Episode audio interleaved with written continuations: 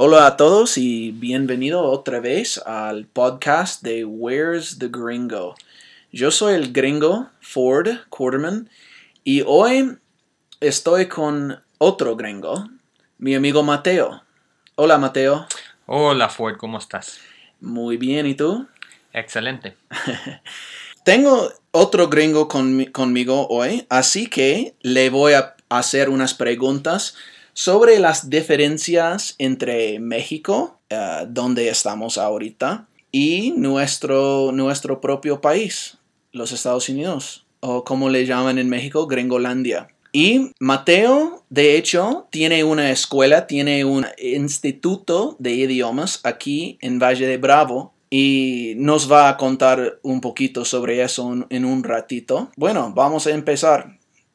Mateo, en primer lugar, ¿cuándo te mudaste a México? O sea, ¿por cuánto tiempo has estado viviendo en México? Aquí en México, pues aquí en Valle de Bravo ya llevo ocho años. Vine aquí por seis meses.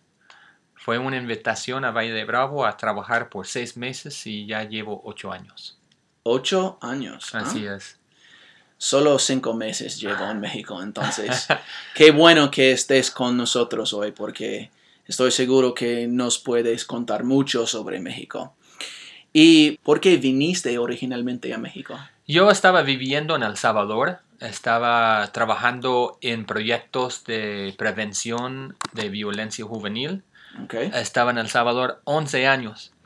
Y luego por el trabajo había una fundación mexicana que sabía, escuchó un poco de este gringo en El Salvador y me invitaron a hacer un trabajo aquí parecido con los jóvenes locales. Entonces vine a hacer un sondeo con los jóvenes, con los institutos existentes, los programas y servicios hacia la juventud para ver cómo la comunidad podría servir mejor y capturar la potencia, los talentos de los jóvenes. Interesante. Y por esa razón, bueno, ¿esa razón era una de las razones que empezaste esta escuela? No, para nada. No, yo trabajé un movimiento juvenil apoyando a los jóvenes cinco años. Okay. Y luego la fundación decidió cortar el financiamiento con las crisis económicas y etcétera. Entonces yo, además de vivir en Valle de Bravo, también nació mi hijo. Aquí tengo un hijo de 5 años y pues necesito pagar la renta, la comida, la escuela. Y decidí que, que, una manera aquí en Valle de Bravo que yo puedo generar mis ingresos para cubrir mis necesidades y a la vez disfrutar un trabajo y dar un servicio que la comunidad busca y necesita era dar clases de inglés y abrir un espacio agradable, un proyecto cultural donde otros extranjeros pueden enseñar sus idiomas. Por ejemplo, Yoko está dando clases de japonés, Pedro Manuel de portugués, Ana Amalia de español al extranjero, hay francés, italiano, etc. Sí, sí, es interesante que tengan todos esos idiomas aquí. Bueno, me, imaginaba y yo esperaba cuando entré en, tu escuela por la primera vez que enseñaban inglés y tal vez uh, español y, portugués porque es muy parecido a español, pero nunca, nunca esperaba que enseñaran ustedes japonés. Sí, pues es un, es un testimonio cómo es el, el mundo hoy en día, ¿no? Yoko es de Japón, llevaba unos años en los Estados Unidos estudiando y trabajando, tienen su maestría en educación y música, y encontró un mexicano, un joven indígena, mixteco, y se casaron. Y la familia de, de su esposo está aquí en Valle de Bravo y ya están aquí con sus dos hijos felices. Qué interesante. Y puede hablar español muy bien. Habla más inglés ah, y está aprendiendo español. Habla español bien, pero no súper bien. Pero ahí va. Y eso es un poco de chiste de nuestra escuela también, donde los mismos maestros, además de ser maestros, casi todos somos estudiantes y alumnos. Yo estoy retomando mis clases de alemán de nuevo. Ajá. Sí, yo solía dar clases de inglés también en un instituto de idiomas en Costa Rica. Entonces, yo sé exactamente de qué refieres y ese es lo bonito de trabajar en, en, un instituto de idiomas. Tienes la oportunidad de aprender de gente de, de todos lados, bueno, no, no, de todos lados del mundo, pero de varios lados del mundo y, y también la oportunidad de aprender más de dos o tres idiomas, a Exacto. lo mejor. Entonces, tengo una pregunta porque esa es una pregunta muy popular para uh, para los gringos. O sea, mejor dicho, es un tema muy común entre, entre la gente de los Estados Unidos y México y, y, es el tema de los estereotipos. Entonces, tengo una pregunta para ti. ¿Cómo pensabas tú de México antes de venir acá? ¿Cómo te imaginabas a México? Pues como yo estaba viviendo en El Salvador, en Centroamérica, por 11 años, volaba muy seguido, ¿no? Okay. Encima, pero nunca, nunca, nunca pasaba por aquí. La primera vez que vine a México fue en 2007 como turista, por unas semanas. Okay. Um, y fue más al sur, en Chiapas y la, el Caribe. Uh, Yo también Tulum. vine a México en 2007. Ah, mira. Pero en, en, Monterrey. Ah, no, entonces no cruzamos caminos.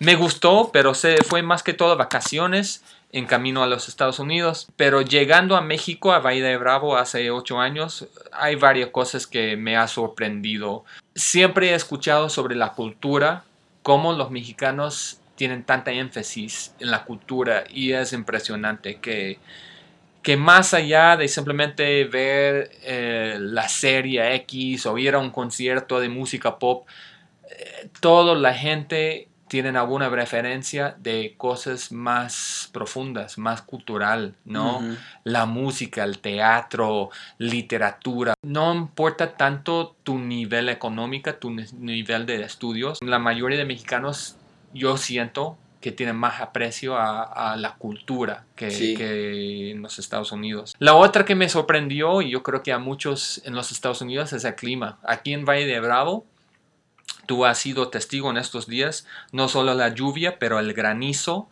y, y que en las montañas de, de, México, en el centro del país, hay nieve, hay granizo, hace frío y muchas veces las casas no están hechas para protegernos. Entonces, como yo soy de Cincinnati, Ohio, yo sí viví inviernos fuertes. Estás acostumbrado al frío. Sí, pero allá tenemos calefacción y, y, ¿no? y la ropa adecuada. Aquí no hacen tanto frío, pero como las casas no están hechas como en los Estados Unidos, se siente más frío. Sí, imagino. Y es interesante que, que lo digas porque la mayoría de las casas en Costa Rica no tienen aire acondicionado. Ah, no.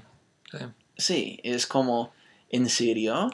¿Cómo, cómo, ¿Cómo diría, ¿cómo diría si, si fuera mexicano? No manches, ¿verdad? No manches. ¿Cómo, ¿Cómo, estamos casi en el Ecuador del mundo? Hace muchísimo calor y no hay aire acondicionado.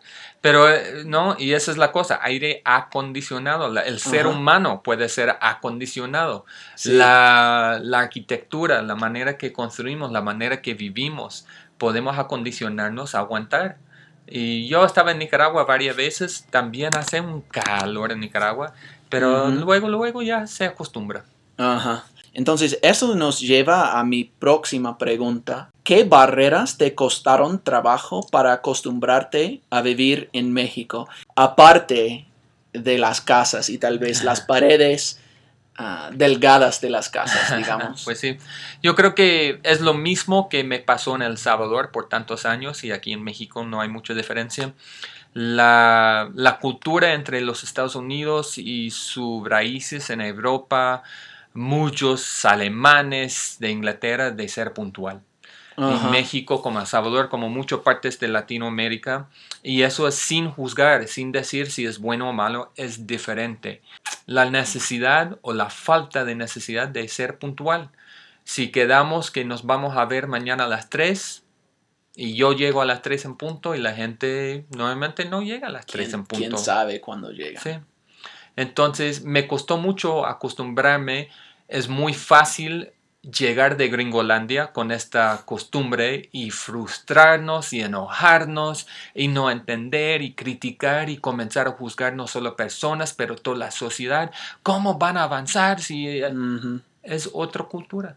Sí. Entonces nosotros tenemos que entender y acostumbrarnos a eso. Todavía estoy acostumbrándome a, a esa diferencia. Pues también. veniste bien puntual a esta entrevista. Y yo tenía que salir de mi junta, ¿no? Eh, Sí, sí, de hecho, de, hecho- de hecho le dije a Mateo aquí que iba a llegar a las 5 y 20 y de hecho llegué, creo, 10 minutos antes. Entonces, por ser gringo, tal vez, por ser gringos. Si fuera mexicano, tal vez hubiera llegado, no sé, no sé, no, no voy a decir... ah, Más tarde. más tarde, decir. digamos, más tarde, sí, exacto. Entonces, podemos decir este tema sobre el tiempo, el sentido de tiempo, que es más fluido aquí en México y en países latinos, es una diferencia cultural que sigue siendo difícil para ti. Sí, en general ya estoy acostumbrado, pero hay días que estoy pensando, bueno, esta persona siempre ha sido puntual, va a ser puntual y después no es. Ujú, Y tengo que respirar, tranquilizarme Sí, y recordar dónde estoy, quién soy. Yo no soy mexicano, tengo que, que acostumbrarme a, a- a su manera de vivir. sí. ¿Hay otras diferencias culturales que nos quieres platicar? Am, yo no puedo hablar sobre México en general, ¿no? Llevo ocho años en Valle de Bravo, conozco un poco de Ciudad de México, otros lados, pero yo creo que hay una diferencia, pero también está más y más parecido como los Estados Unidos. Todos tenemos una opinión y una queja y una crítica de gobierno, de empresarios, de situación actual del país. Y cuesta encontrar los espacios, organizaciones, personas, movimientos de confianza donde me gustaría dedicar algunas horas a la semana para actuar y cambiar algo. Ok. Todos tienen opiniones, todos se quejan, todos se critican, todos tienen la solución, pero veo que pocos mueve algo más grande para cambiar la situación. Es una diferencia quizás o quizás no, porque ya llevo tantos años de no estar en los Estados Unidos. Cuando yo era universitario, éramos activistas trabajando, ¿no? Y, y no sé cómo están las cosas allá. ¿Ahora? Sí. No, todavía, todavía están así. O sea, hay muchas protestas y movimientos en la calle. Si la gente no le gusta algo, te van a decir ah, de una manera u otra. Pero es interesante este, este punto que, que mencionaste, porque el gobierno actual aquí en México es un gobierno de polémica, digamos. Y tal vez sobre todo el presidente En- Enrique Peña Nieto. Digamos que no ha manejado las cosas a la mejor manera, pero es, es muy polémica en México y, y me parece que la mayoría de la gente no, no le cae bien a Enrique Sí, Peña es, Nieto. es interesante porque ganó las elecciones, entonces cayó bien a la gente cuando era candidato. Ahora es que buen político, poder, pero no buen presidente, ¿no? pues como extranjero, yo con residencia no puedo opinar de eso. Las leyes no me permitan Ok, hablar. ¿no? De- ¿En serio? Sí. Es sí. una ley. Es una ley como extranjeros con residencia, pero sin ciudadanía no se puede involucrar en las cosas políticas, ¿no? Lo que sí estaba mencionando antes es más como movimiento ciudadano, como servicio comunitario, que la gente quiera cambiar cosas, puede ser tan grandes como el gobierno federal, hasta la recolección de basura en su calle. Y Ok. mucha gente se queja, se, se critica qué está pasando, pero como digo, faltan los espacios de asociaciones, asociaciones civiles, ONGs, movimientos, donde la gente se siente, ese sí vale la pena. Allí, en vez de quedar viendo mi telenovela o quiero escuchar mi música, hacer tan, voy a ir a la junta en el barrio. Voy, a, voy ir para ver cómo podemos mejorar la calidad de vida de mis vecinos, de mi comunidad Sí. siento que, que falta un- unos espacios. Hay mucha gente con muy buen pensamientos, con muchas ganas de cambiar, pero no se encuentran los espacios. Ok. Yo entiendo tu punto. ¿sí? Yo pensaba que referías más al político, Mm. pero opino yo, y no vamos a meternos demasiado en este punto, pero opino yo que hay menos gente, jóvenes o cualquier mexicano aquí, que van a quejarse o tener protestas en la calle sobre temas políticas. Porque es una situación peligrosa, no, no, no diría peligrosa, es una situación Vulnerable. vulnerable Yo- hoy en día. Pero igual yo creo que si veamos sucesos en los Estados Unidos, con los casos en, de Eric Gardner en Nueva York, lo que pasó en Ferguson, También. depende quién eres y de qué estás protestando en los Estados Unidos. Muchos de nuestros hermanos y hermanas también se sienten vulnerables allá, porque no saben qué van a pasar con la policía, con, con otros poderes en los Estados Unidos. Sí, y yo creo que hay cosas parecidas por casualidad aquí en México. Sí, sí, tienes razón. Pero acabo de leer un- una noticia sobre una periodista muy popular aquí en México Carmen que fue Aristegui. despedida, Sí. que fue despe- despedida por por hablar en contra de Peña Nieto. Pero no vamos a meternos más, porque en primer lugar es ilegal, como dijiste, y en, en otro lugar ah, no tenemos mucho más tiempo. Pero sí sería bueno poner un link. Su nombre es Carmen Aristegui y es un caso muy interesante. Sí, Carmen Aristegui. Aristegui. Lo voy a hacer, Sí. sin duda. Current events. Y no nos queda mucho más tiempo, entonces, ah, muy rápido. También te quería preguntar, Mateo, si tuvieras que recomendar a un gringo, o sea, uno de nuestros paisanos, un estadounidense, ah, que adoptara una costumbre mexicana, ¿cuál escogería y por qué? Si yo tuviera que su- su- Tranquilizarte. Ajá. Si yo tuviera que recomendar a, a uno de mis paisanos que adoptara una costumbre mexicana, yo le diría tranquilo, tranquilo. Me parece que la mayoría de los mexicanos toman todo en tiempo, es, es un parte de- del sentido de tiempo, como acabamos de hablar. No toman en serio todo y creo que tomamos demasiado en serio y necesitamos relajarnos un poco más. Sí. Pero ¿qué dirías tú? Tranquilos, suaves. Iba a decir justo lo que dije que me cuesta, me costaba más antes de acostumbrarme los tiempos. Sí. No, no tenemos que ser tan puntuales, no tenemos que en- enojarnos. Yo creo que la tecnología, los celulares, internet, tantas cosas que pueden ayudarnos ya nos, nos ponen mal, nos ponen frustrados. No me llamó a tiempo, no puedo atenderte, hijo, porque tengo que hacer una llamada o ya estoy tarde para mi cita. Estamos volviendo más y más locos con el tiempo Sí. en vez de ver, escuchar, Sí. oler lo que está alrededor. Estamos intentando vivir en vez de simplemente vivir. Sí. Y estoy muy de acuerdo en eso que en vez de decir nos vemos a las 4, nos vemos entre 4, 4 y media. Si tú llegas antes, llevas un libro. O Sí. nos vemos en el café, tomas un café, hablas con un extraño. No, te- no debemos sentir tan presionados lograr tantas cosas en un solo día, ¿no? Que, que mejor leemos más, disfrutamos más. Yo creo que en parte por eso no regreso a vivir en los Estados Unidos. He intentado regresar y no soy capaz de resistir porque la sociedad te, te jala a vivir como los demás Sí.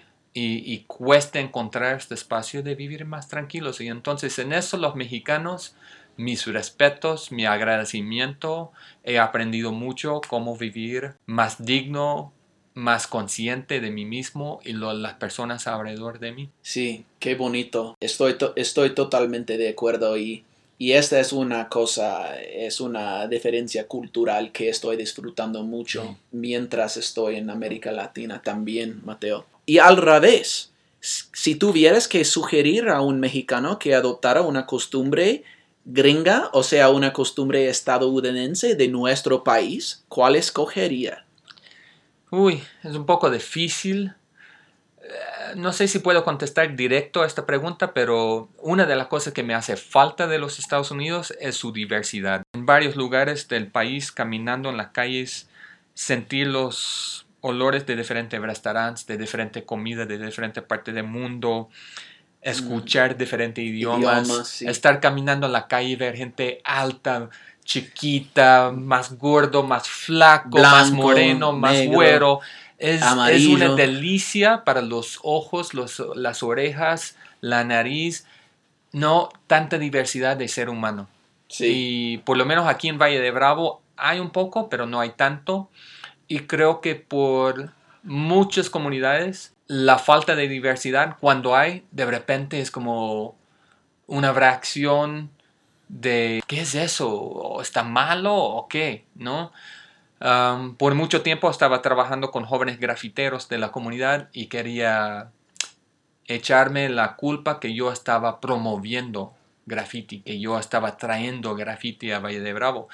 Y yo, no, no, no, no, graffiti ya existía, lo que estoy intentando es canalizar, encontrar los espacios adecuados, que los muchachos encuentran talleres donde aprenden un arte verdadero y no solo vandalismo. Entonces costó un poco la, una campaña de sensibilización para que la gente entiende. Sí. Y pues y en Arte parte, en parte por, Urbana, ¿no? Sí. Arte urbana. y en parte por eso tenemos esta Casa Internacional de Cultura y Idiomas, que no solo son lenguajes, pero también estamos intentando hacer mucho más y, y compartir un espacio donde muchos mexicanos también vienen para compartir su cultura con los extranjeros. Qué interesante.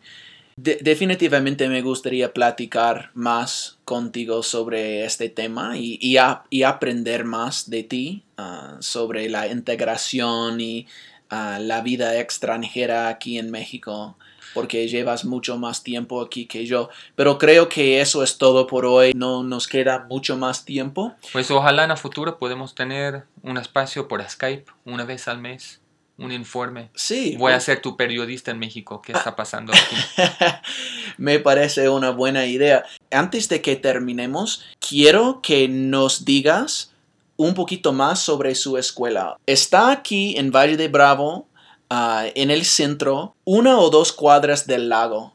Aquí Valle de Bravo es un pueblo mágico, muy hermoso, la arquitectura muy bonita, todas las calles empedradas, pero también tiene un lago espectacular rodeado por montañas. Y la escuela aquí está tal vez una o dos cuadras del lago. Pero cuéntanos qué es tu página de web y no sé, un poquito, un poquito más sobre tu escuela antes. Gracias y invitar a la gente escuchando si busca un espacio alternativa, una vacación donde también puedes aprender español, eh, puedes incorporar en la comunidad, ser voluntario en algún proyecto, vengan. Nuestra escuela se llama Casa Internacional de Cultura e Idiomas. No es una escuela oficial. Estamos formando una asociación civil o como en los Estados Unidos lo decimos, un ONG, Non-Governmental Organization. Porque además de dar clases de idiomas, también estamos trabajando campañas, queremos echar la mano a la comunidad. Ah, En febrero estuvimos trabajando una campaña de un billón de pie, un movimiento mundial a favor de mujeres y niñas en contra de violencia doméstica. Y luego vamos a hacer algo para Día Internacional del Libro, siempre intentando llevar a la comunidad oportunidades más culturales, que un poco independientes, alternativas, que no es tan fácil encontrar. Entonces aquí estamos haciendo yoga, estamos hasta con clases de música. Nuestra base es idiomas, lo que hay de extranjeros que viven aquí, más los mexicanos. Pronto esperamos también incorporar algunos amigos indígenas, mixtecos, mazahuas, que pueden también hablar un poco de su cultura mexicana, que no es español, que no es lo típico mexicano campesino ranchero, es, es Indígena. Entonces hay mucha riqueza aquí en México para compartir. Y pues bienvenidos. Información de contacto, estamos en Facebook como CC Idiomas, CICI, eso es para Casa Internacional de Cultura e Idiomas. Por email pueden encontrarnos como idiomascici.gmail.com. Hasta ahora no tenemos una página de web, no tenemos un blog. Al futuro ojalá tenemos y hacemos el link, pero hasta ahí eso es lo que tenemos.